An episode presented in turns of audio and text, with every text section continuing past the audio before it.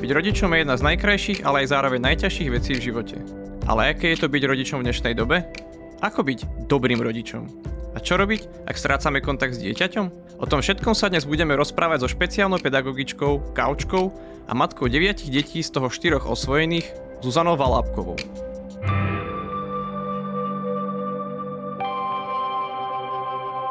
Počúvate hm, podcast internetovej poradne ipečko.sk. Moje meno je Rudo Sladkovský.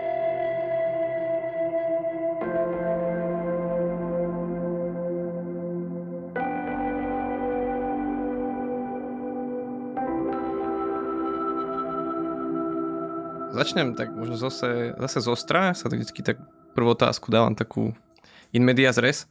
Akí sú dnešní rodičia? No to je ťažká otázka. ja vravím, že vždy dávam ťažké otázky na úvod. Neviem, akí sú dnešní rodičia, úplne to definovať. Ani by som si nedovolila povedať, že sú takí alebo onakí. Môžem hovoriť o sebe ako o rodičovi.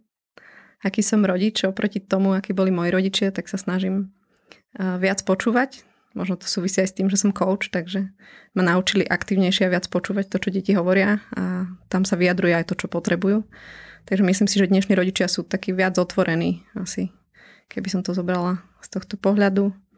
Možno svojim deťom viacej dovolia, lebo keď to porovnám s tým, ako ja som bola možno tak viac držaná na úzde alebo v takých pevnejších hraniciach, tak, tak asi nechám deti viac, aby skúšali, aby si na niektoré veci prišli sami. A možno viac experimentujú. Takže ako by vnímaš také rozdiely medzi tými generáciami rodičov, ktoré boli kedysi a ktoré sú, ktoré sú dnes?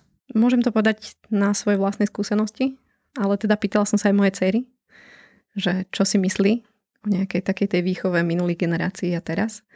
Mm, ona to vlastne vníma aj to, že, že niektorí z jej kamarátov majú oveľa starších rodičov, ako má ona. Že v podstate ja mám 16-ročnú dceru a som jedna z najmladších mám v tom okolí že ostatné deti, keď majú tých rodičov, ktorí majú 65, niektorí majú 70 rokov a majú 16-ročné deti, a tak zrazu tam sa vytvára ako keby nejaká generačná priepasť a, tam vznikajú potom rôzne komunikačné neduhy, alebo ako to nazvať, že predsa len, že ak by sme hovorili o generáciách, tak toto bol jeden taký fenomén, že teraz vlastne oveľa starší rodičia majú deti.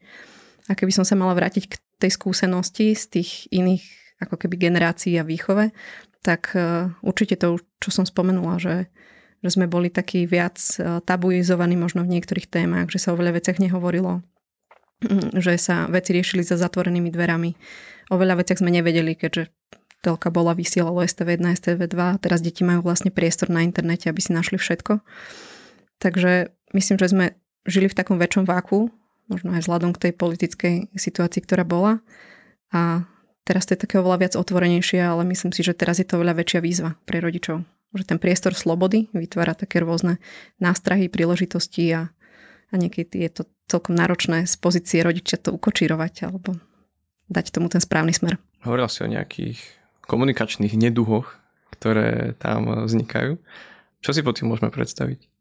To, čo rodičia najčastejšie riešia, to, že buď sa s nimi deti nerozprávajú alebo si nerozumejú, nevedia nájsť nejakú tú spoločnú reč že keď aj niekedy e, prídu rodičia a prídu spolu s deťmi, tak vidím, že sa míňajú, že tá úroveň toho, kade hovoria rodičia, je úplne iná, alebo ten level toho rozprávania a tie deti sú úplne niekde inde, čiže sa ako keby míňajú.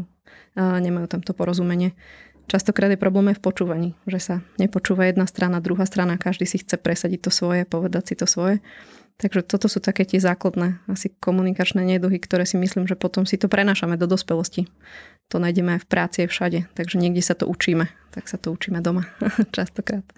A z toho vznikajú ďalšie, ďalšie problémy. Keď si nerozumieme, keď sa nevieme dohodnúť, tak, tak je z toho potom problém. Čím to je, že sú to ľudia, ktorí žijú v jednej domácnosti dlhé roky, ak deti majú 16 rokov, tak 16 rokov žijú v jednej domácnosti. A čím to je, že sa komunikačne úplne míňajú.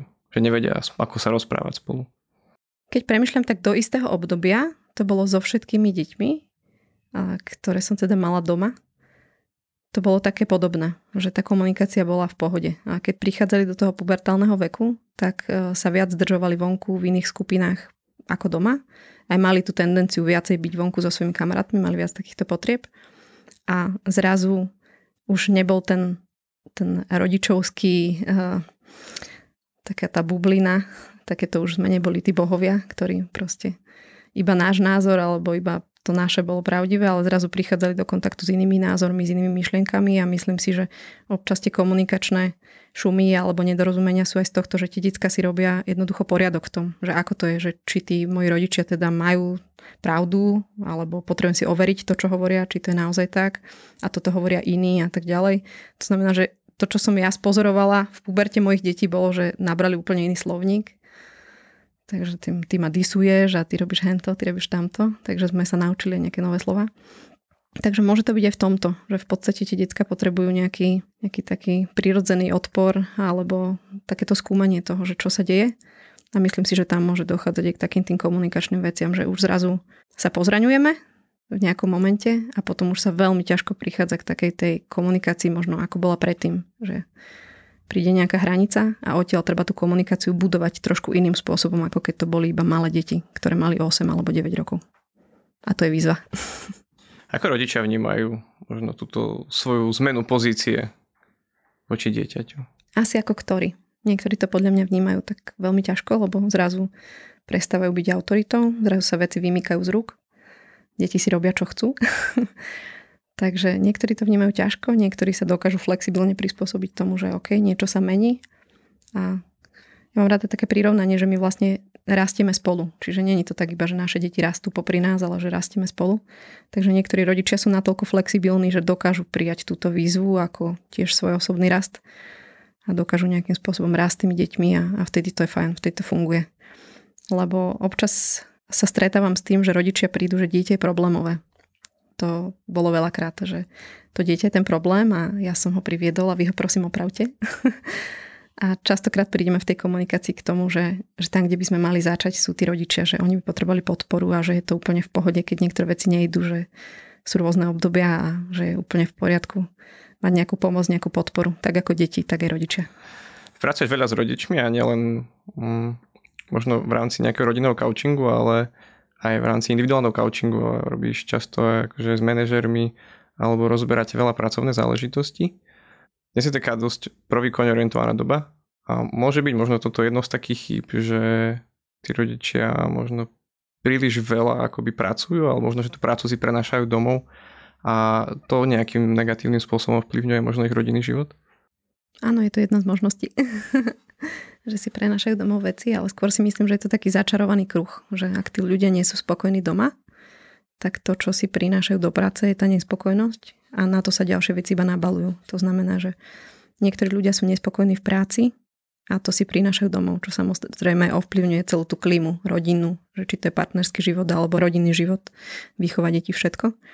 Alebo to je opačne, že tí ľudia nie sú spokojní doma a tým pádom sa to nejakým spôsobom prejavuje v práci a potom je opačný fenomén, že, že sa majú ako keby zle v práci, tak utekajú ako keby domov. a niektorí sa majú zle doma a utekajú k tej práci. A potom sú z toho všelijaké také tie závislosti workoholické. Takže, takže sú tu rôzne také, také paterny, ktoré, ktoré je možné vypozorovať. Zaujímavé je, že, že vlastne ak pracujem aj s manažermi alebo s tým lídrami alebo s rôznymi ľuďmi, tak, tak vždy sa dotkneme nejakým spôsobom témy vzťahov alebo aj toho rodinného života alebo prípadne rodičovského. Mm, povedal by som, že pracujem s ľuďmi a väčšina ľudí na tejto planete sú rodičia alebo teda zažili nejakým spôsobom to rodičovstvo, že či už z tej strany detí alebo z tej strany samotných rodičov. Kde možno tak vnímaš, že tí rodičia majú nejaké rezervy alebo robia nejaké chyby a čo možno by mohli robiť lepšie? Možno by mohli viacej počúvať. Lebo ja si myslím, že veľa som sa to učila, lebo nás ako koučov dosť drillujú na také aktívne počúvanie, aby sme boli tu a teraz a počúvali to, čo sa tam deje a čo sa hovorí. A myslím si, že častokrát to je také, že sme takí zahltení všetkým, od plagátov cez internet, cez všetky vplyvy, že už nevieme, že čo vlastne počúvať. Takže vlastne sa tvárime, že počúvame, lebo máme uši, ale nepočujeme to, čo je povedané. Takže niekedy počúvať to, čo naše deti hovoria, to, čo hovoria aj medzi riadkami a potom počúvať aj to, čo možno není vypovedané. Lebo to hovorí veľa. Že keď príde moja dcera domov a zatvorí sa do izby a nevíde celý podvečer von, potom čo bola s kamarátmi vonku, tak ja už ako rodič viem, že to niečo znamená, lebo sa štandardne správa inak. Takže byť možno vnímavý na niektoré veci, ktoré sa dejú okolo nás A myslím si, že je to veľmi náročné, lebo ak e, som zahltený v práci, ak musím podávať dokonalý výkon, lebo musím mať obavu, či ma vyhodia, alebo či budem mať peniaze na to, aby som splatil hypotéku a potom prídem domov a chcem si oddychnúť a čaká ma ďalšia šichta ako rodiča. Sledovať, počúvať, pozorovať, e, zase niečo budovať, zase dávať kus o seba, tak verím tomu, že je to náročné pre dnešných rodičov a častokrát to aj sama zažívam, že to stojí enormné úsilie. A čo s tým, ako si možno nájsť ten balans? Mm. Často sa stretávam s témami toho, že ľudia hľadajú takú svoju ideálnu prácu. Alebo také niečo, že ľudia už nechcú iba pracovať preto, aby dostali peniaze, ale veľa ľudí ide po tom, že by chceli zmysluplnú prácu. A myslím si, že aj veľa rodičov hľada ten spôsob, ako nájsť ten balans medzi tým časom uh, venovaným rodine a časom venovaný tej práci. Takže ako na to, asi si to musí každý nájsť sám, lebo asi je rozdiel, že či mám doma babetko, alebo je rozdiel, či mám doma tínedžera a aj inak nejakým spôsobom si vtedy manažujem čas. Takže myslím si, že to je ako keby na každom rodičovi, aby si povedal, že čo si myslí, že je dobré, aby si zistil, čo ti jeho deti naozaj potrebujú v tom danom veku, v tej danej situácii. A napadá ma taký jeden dobrý príklad, ktorý mám s mojou dcerou. A, a to je, že keď som spozorovala, že, že niečo není úplne v poriadku a sme sa o tom rozprávali a sme hovorili, že keď budeš sa venovať iba jednosmerne tejto veci, tak asi nebudeš úplne spokojná.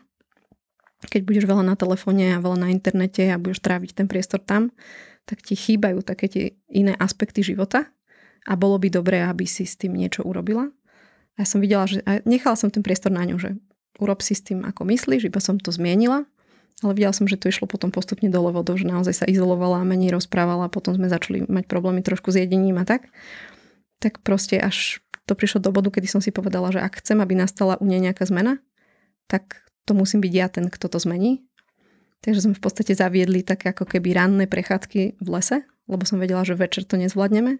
Takže vlastne celý minulý rok sme vstávali ráno o 5.20 s mojimi detkami a zobrali sme dvoch labradorov a chodili sme po lese na červenom kameni. Bola to milá hodinová prechádzka doslova a zmenilo to veľa. Že dá sa povedať, že tak ako keby maličkosť. Ale na tomto som si veľmi uvedomila, že ak chcem urobiť zmenu, tak stále platí to, že musím byť súčasťou tej zmeny. Že nemôžem iba povedať, že zmení niečo, lebo ona nevedela úplne ako. A takáto zmena nám vlastne priniesla to, že začala lepšie jesť, bol ráno čas na to, aby sme mali spoločné raňajky, prvý kontakt, ktorý ráno bol, nebol s telefónom, ale bol s nejakou prírodou, videli sme východ slnka, dalo sa s ňou rozprávať po pol hodine už v pohode, čiže ako keby každý sme mali taký svoj priestor na to, aby sme sa prebrali do niečoho iného ako do virtuálneho sveta a, a urobilo to veľmi veľkú zmenu napriek tomu, že to bola ako keby pre mňa malá zmena. To je úplne super, takže krásne. Len veľa rodičov to tak nemá nie každý rodič je možno aj psychológ alebo proste všetky tieto veci vie. Dá sa to nejakým spôsobom naučiť? Ja si myslím, že taká tá vnímavosť je, mm, nie je viazaná na to, či máme nejaké humanitné vzdelanie, alebo či sme psychológ, alebo špeciálny pedagóg. Takže ja si nemyslím, že to vychádza z môjho vzdelania. Ja si myslím, že to vychádza z takého toho pozorovania toho, čo ľudia okolo nás potrebujú. Že keď vidím, že človek potrebuje chleba, tak mu nedám vodu. A toto je asi to. Ja mám takú teóriu, jednu osobnú, že my ako dospelí máme niečo, čo sme podedili po našich rodičoch a máme niečo, kto sme a čím sme a máme nejaké neduhy. A že máme vlastne čas na to, aby sme sa s tým naučili nejakým spôsobom pracovať alebo nejak sa s tým popasovať alebo objaviť nejaké spôsoby, ako to zvládnuť. A potom, keď prídu tie naše deti, tak to, čo im odovzdávame, je tiež kus toho, kým sme. A rovnako dobré veci ako tie neduhy. A ak sme dobre robili so sebou, a prišli sme na to, že akým spôsobom niektoré veci zvládať, tak to vieme naučiť aj naše deti. Čiže tento vzorec vlastne s mojou dcerou nebol o tom, že by som ako psycholog vedela, že ona potrebuje ísť von, lebo ja si myslím, že všeobecne ľudia vedia, že potrebujeme aj nejakú fyzickú aktivitu a tak ďalej, že to nie je nič e, nejaké odborné. Ale to bolo to, že keďže som si to prefiltrovala cez seba, že čo vlastne potrebujem zaradiť do svojho života, aby som bola v pohode. Aby som sa na veci dokázala pozrieť inak že často aj ja bojujem s tým mobilom, hej, že mám ho, píska, e, bliká a tak ďalej a že aj mne ako dospelej by sa to veľmi rýchlo stalo závislosťou. A keď som si uvedomila, že potrebujem chodiť von, potrebujem byť v kontakte so sebou a videla som, že moja dcera to nerobí, tak som si uvedomila, že jej tým pomôžem iba tak, že vlastne ju pozvem do aktivity, ktorá jej umožní kontakt so sebou. A trošku som sa bála, či s tým bude súhlasiť, ale som ju poprosila, že teraz potrebujem, aby si ma posluchla. Aby si mi dôverovala, aby si ma posluchla. A ona bola vlastne ochotná ma posluchnúť. Takže v tomto to bolo asi, že možno výhra, je, že nie každé dieťa to tak ako keby zvládne odpovedať na to, ale myslím si, že odpovedou je všímavosť. Všímavosť na to, čo deti potrebujú a neizolovať to, že ja nie som súčasťou toho, čo sa deje. Ja ako rodič vždy som súčasťou toho, čo sa deje. To znamená, že nejak to podporujem, to, čo sa deje, alebo nejak tomu bránim. Že treba sa na to pozrieť tak ako keby holisticky. A možno zobrať to tak, že ako môžem ja pomôcť tej situácii tak, aby to bolo inak. Čo môžem ja urobiť.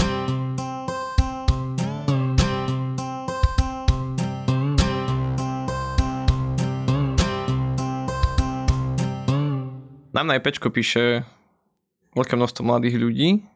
Častokrát možno sú to aj témy, ktoré by mohli riešiť doma s rodičmi, ale neriešia ich s rodičmi práve preto, že majú strach a možno z toho rodiča. A často nám hovoria, že rodič je veľmi prísny, že ich trestá. Veľa rodičov si možno dneska aj myslí, že, že práve tá cesta tých príkazov, zákazov a prísnej výchovy je tá správna. Ako možno dosiahnuť, aby mi to dieťa možno dôverovalo, aby tie problémy nemuselo riešiť niekde inde, ale aby naozaj to povedalo tomu rodičovi, ako možno s tým dieťaťom tak lepšie komunikovať. Dôvera je vec, ktorá sa buduje, ktorá sa buduje od malička. Takže vlastne také tie zákazy a príkazy možno majú miesto ešte v takej tej úplne detskej výchove, kedy naozaj potrebujeme tomu dieťaťu povedať, že toto nie a toto áno. Ale v takom tom väčšom veku tak to už úplne nefunguje, lebo ako urobí sa zákaz a dieťa si urobí aj tak po svojom. Úprimne povedané, ja som tiež niekedy nevedela, ako takéto veci riešiť. Lebo som bola mladá mamina, stala som sa mamou 9 detí, keď som mala 24 rokov.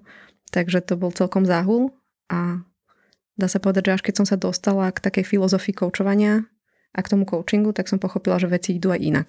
A že keď pomôžeme ľuďom, aby si našli tie svoje vlastné odpovede, a tak, e, tak to je spôsob, ktorým veci fungujú, ktorým sa veci dajú. Takže dá sa povedať, že coaching zmenil aj um, ako keby moju komunikáciu alebo môj prejav, spôsob, ktorým rozprávam s ľuďmi, spôsob, ktorým o veciach premyšľam. Ja si myslím, že dosť to ovplyvnilo aj moje rodičovstvo, to, akým spôsobom komunikujem s deťmi, ako ich vychovávam. Takže keď niekto hovorí, že deti alebo rodina sa nemá koučovať, tak u nás to úplne tak neplatí, takže u nás si pýtajú coaching, lebo je to spôsob komunikácie alebo spôsob rozhovoru, kde si vlastne oni sami nájdu odpovede na to, čo hľadajú.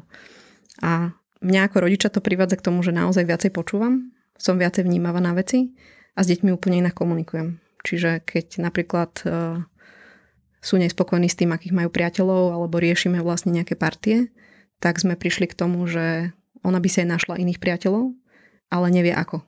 Tak sme riešili tému, že akým spôsobom si nájsť teda priateľov, ktorých by som chcela, kam mám ísť, kam sa mám obratiť a tak ďalej ale ja si myslím, že to vďaka, že, že moje deti sa na mňa obracajú preto, lebo mi nejakým spôsobom dôverujú. Že bolo veľa vecí, ktoré som ich nechala vyskúšať, nechala som im ten priestor, ktorý bol síce bezpečný z môjho pohľadu, ale dostatočne veľký na to, aby si to mohli skúsiť, aby mohli mať ten svoj prežitok. Ale zároveň poznajú to, že som rodič a že sú nejaké hranice, lebo to si myslím, že to je treba, že to aj my dospelí potrebujeme niekedy sa hýbať medzi niečím a nie žiť v takej bezúznosti.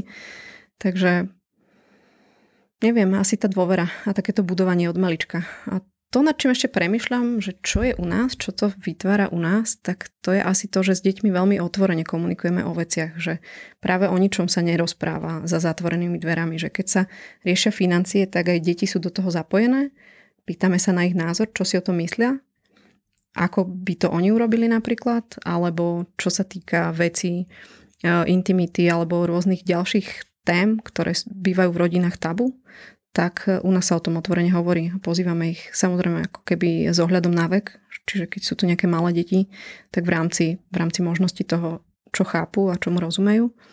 Ale deti o nás vedia veľmi veľa vecí, môžu sa nás opýtať na všetko a my im na to odpovieme. A tým pádom nemajú často problém, aby nám tiež hovorili o veciach, ktoré oni prežívajú, ktoré ich trápia. A jasné, že to bola cesta takého aj nášho rastu, ako, ako ľudí, ako dospelákov, ale takéto hodnotenie, ako keby dať do úzadia, že, že hodnotím ťa za to, čo robíš a, a toto je zlé a toto je takto a toto je inak, ale vlastne pozrieť sa na to spolu, že, že čo je dôvod, prečo je to zlé. Prečo, ak toto robíš, tak čo za tým máš, aký máš na to dôvod a tak ďalej. Čiže ako keby veľa vedieme také dišputy. A to už aj s tými malými. Takže toto pomáha k tomu. A jasné, že k tým dišputám musí, musí niekedy prísť, čiže nájsť si ako keby čas na to, aby, aby sme s detkami boli. Napríklad minulý rok si naše deti vypýtali sami, a tak nazvali pekne, že rodinný team building, keďže máme aj veľké deti, a aj malé, je to taká zmeska, tak e, sme si povedali, že sa nám nikdy nedarí byť ako keby všetci spolu, že buď boli 5, 6 a tak ďalej, ale nikdy nie všetci. A tak sme si povedali, že teda bude raz za mesiac vždy rodinný team building a to sme sa snažili stretnúť sa naozaj všetci, ísť niekam von, buď sa spolu hrať, alebo mať nejaký spoločný film, mať spoločnú večeru hlavne. A to bol priestor na to, aby sme sa o niektorých veciach rozprávali. Že tak ako si volajú odborníkov do firiem, aby týmy fungovali, tak rodina je tiež taký tým, či už menší alebo väčší. A je určite treba nájsť čas na to, aby sa tieto veci diali. Ale keď už sa to deje iba preto, lebo je nejaký problém, tak, eh, tak to není úplne OK. Hej, že vtedy už to nefunguje ale malo by sa to diať vlastne od malička. Takže, takže vytvárať ako keby priestor na to, aby rodičia a deti spolu boli, aby sa spoznávali, aby vedeli, že aj ja s niečím bojujem, aj ty s niečím bojuješ, ako si vieme vzájomne pomôcť.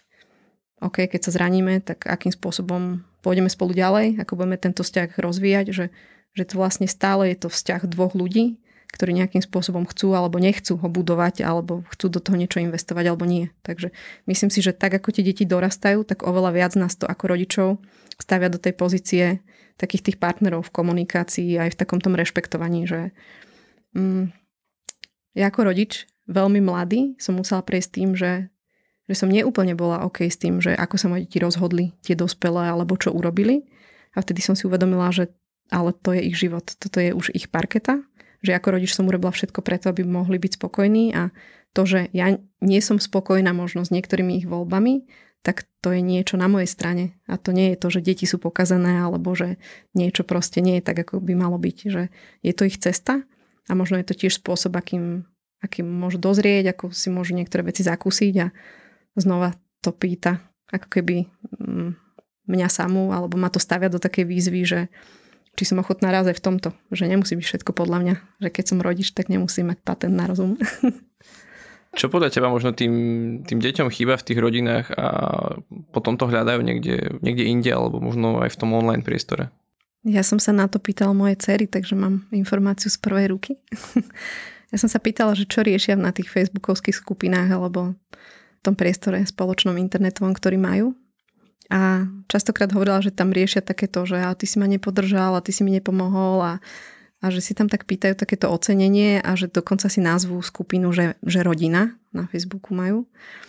A že v podstate tam si ako keby dosycujú trošku veci, ktoré, ktoré v tých rodinách nedostávajú takú tú pozornosť, ktorú by potrebovali.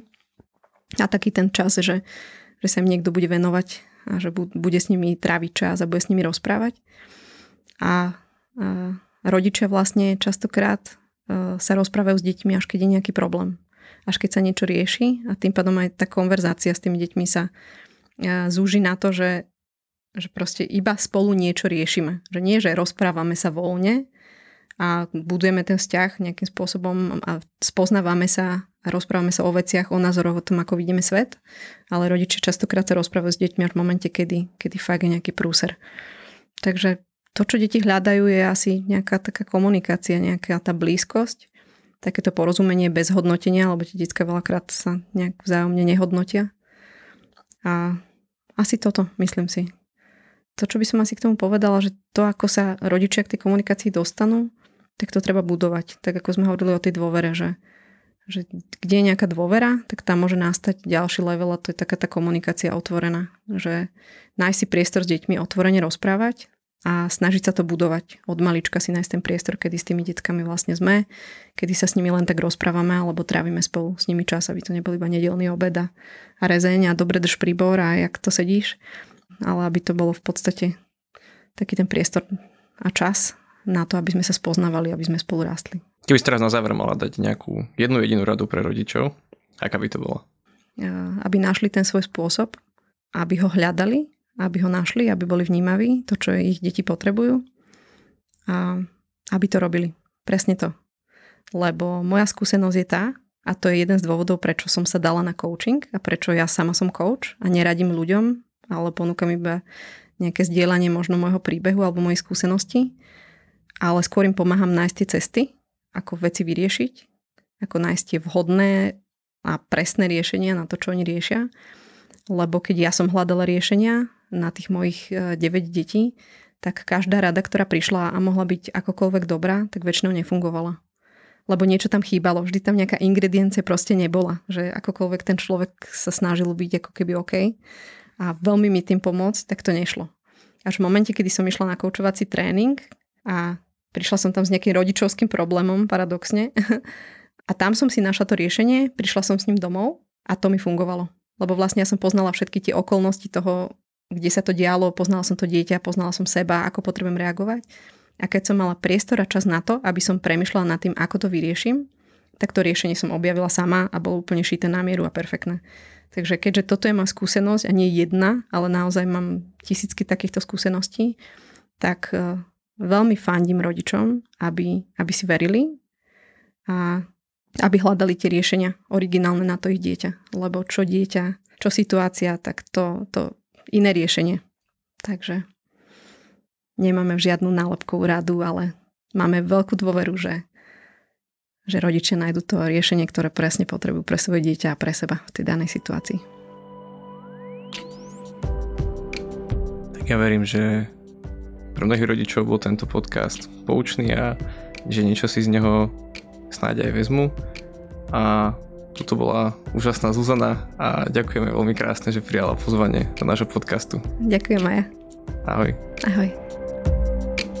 Počúvali ste hm, podcast internetovej linky dôvery ipčko.sk a ak máte viac otázok ohľadom rodičovstva a výchovy, neváhajte kontaktovať Zuzku či našich psychologov na poradni.